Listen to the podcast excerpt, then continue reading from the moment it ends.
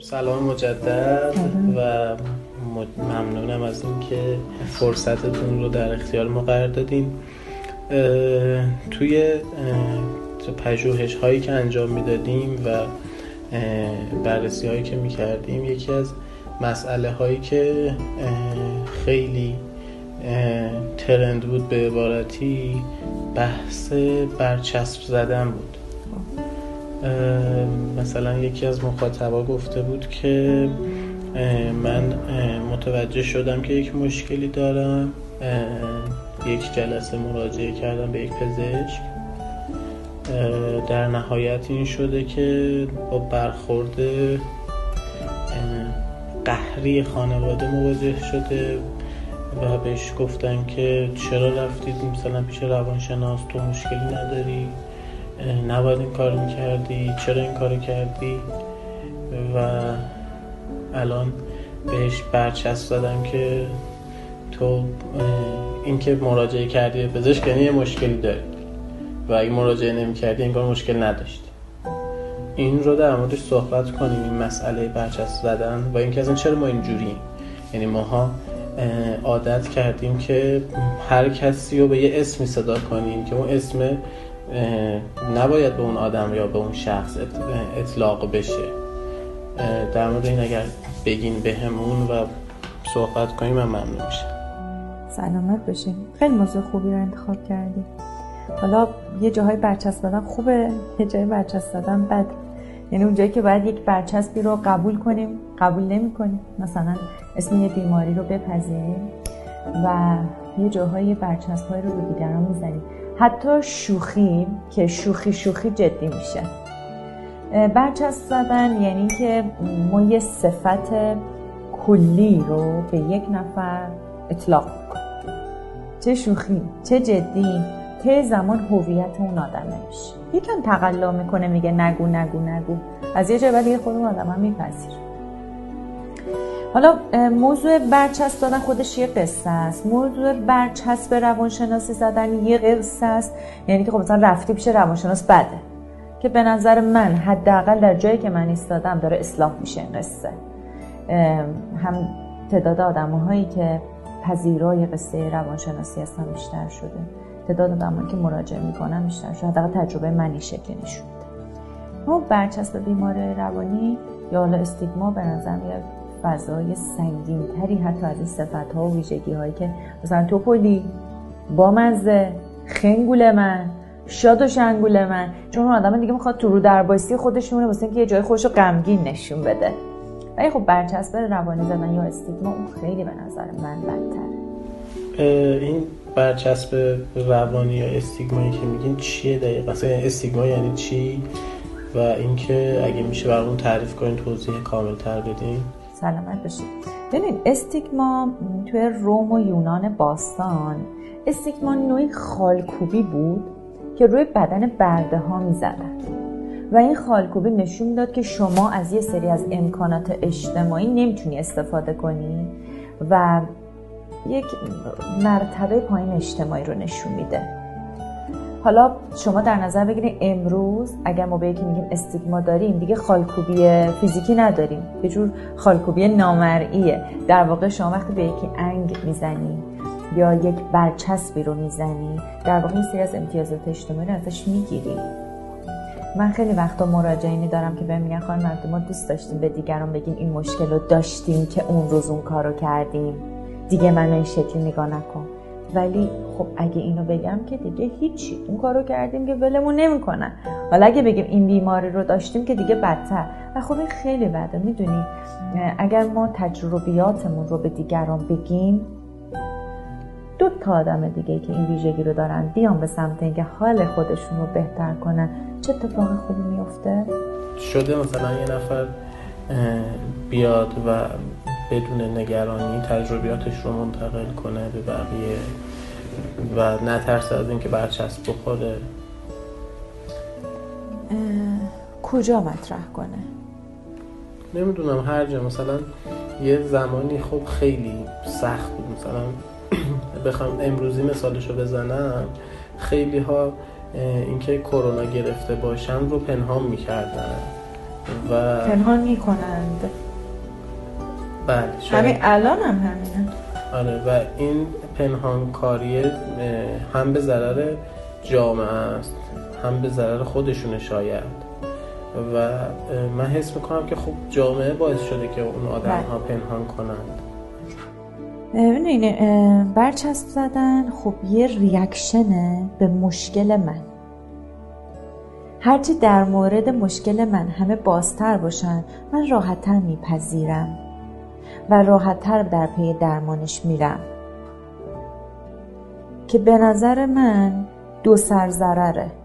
حالا چرا؟ منی که برچسب رو دریافت می‌کنم دیرتر پی درمان میرم و شاید هرگز نرم. چون فکر می‌کنم چیز وحشتناکه؟ من بابتش ترد شدم. همون یه نفر دو نفری هم که فهمیدن من رو ترد کردم پس بهتر از دیگران پنهان کن.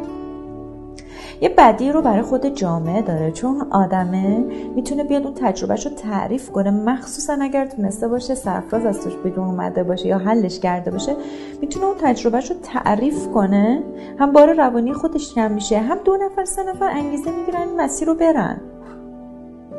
همین که این اتفاق در مورد پدیدهای دیگه اجتماعی میفته در مورد مسائل راحتتری که اصلا بار عاطفی نداره. مثل سرمایه گذاری کردن مثل خونه خوب توی منطقه خریدن.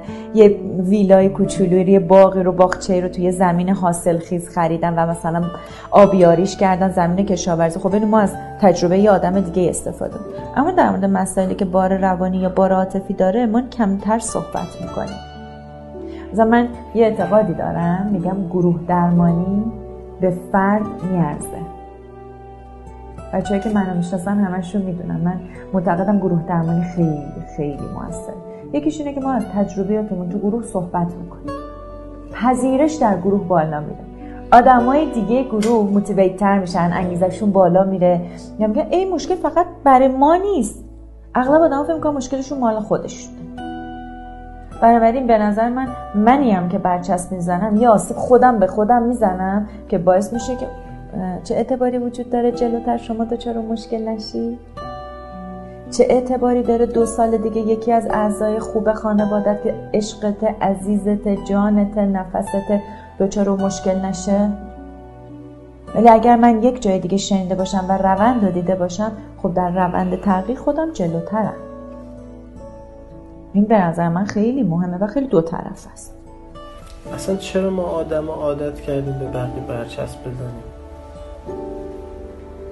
حس خوب میده بهمون یا اینکه مثلا نمی‌دونم چه اتفاقی توی ذهنمون توی مثلا روانمون باعث میشه که وقتی یه نفر رو می‌بینیم سعی کنیم قضاوتش کنیم سعی کنیم بهش برچسب بزنیم.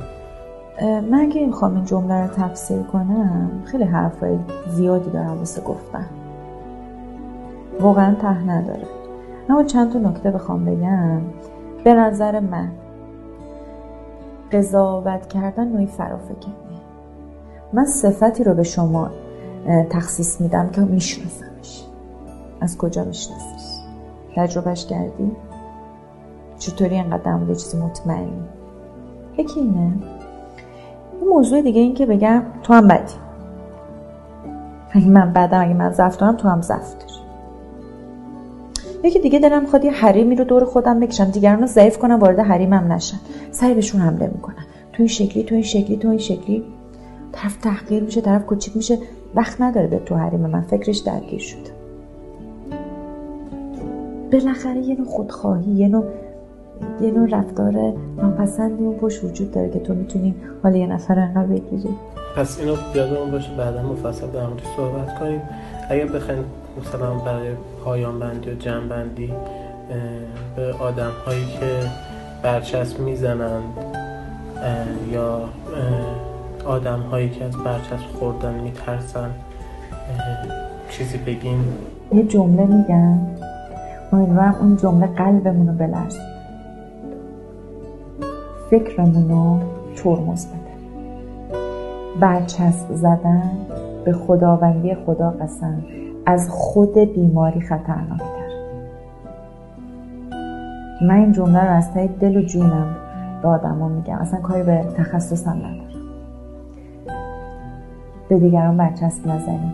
اون بیماری به اندازه کافی به آدما آسیب رسونده. اگه یه نفر اینقدر جنم داره اینقدر جسارت داره اینقدر برای خودش ارزش قائل شده و بیاد مسئلهش رو حل کنه حامیش باشیم درکش کنیم و تشویق کنیم و لذتش رو ببریم که کسی مسیر رو طی کرده.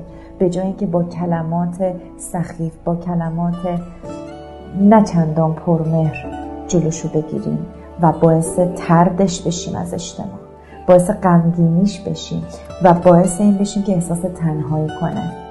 و هیچ وقت هیچ وقت هیچ چیزی از ما دور نیست. همه چی مال ماست.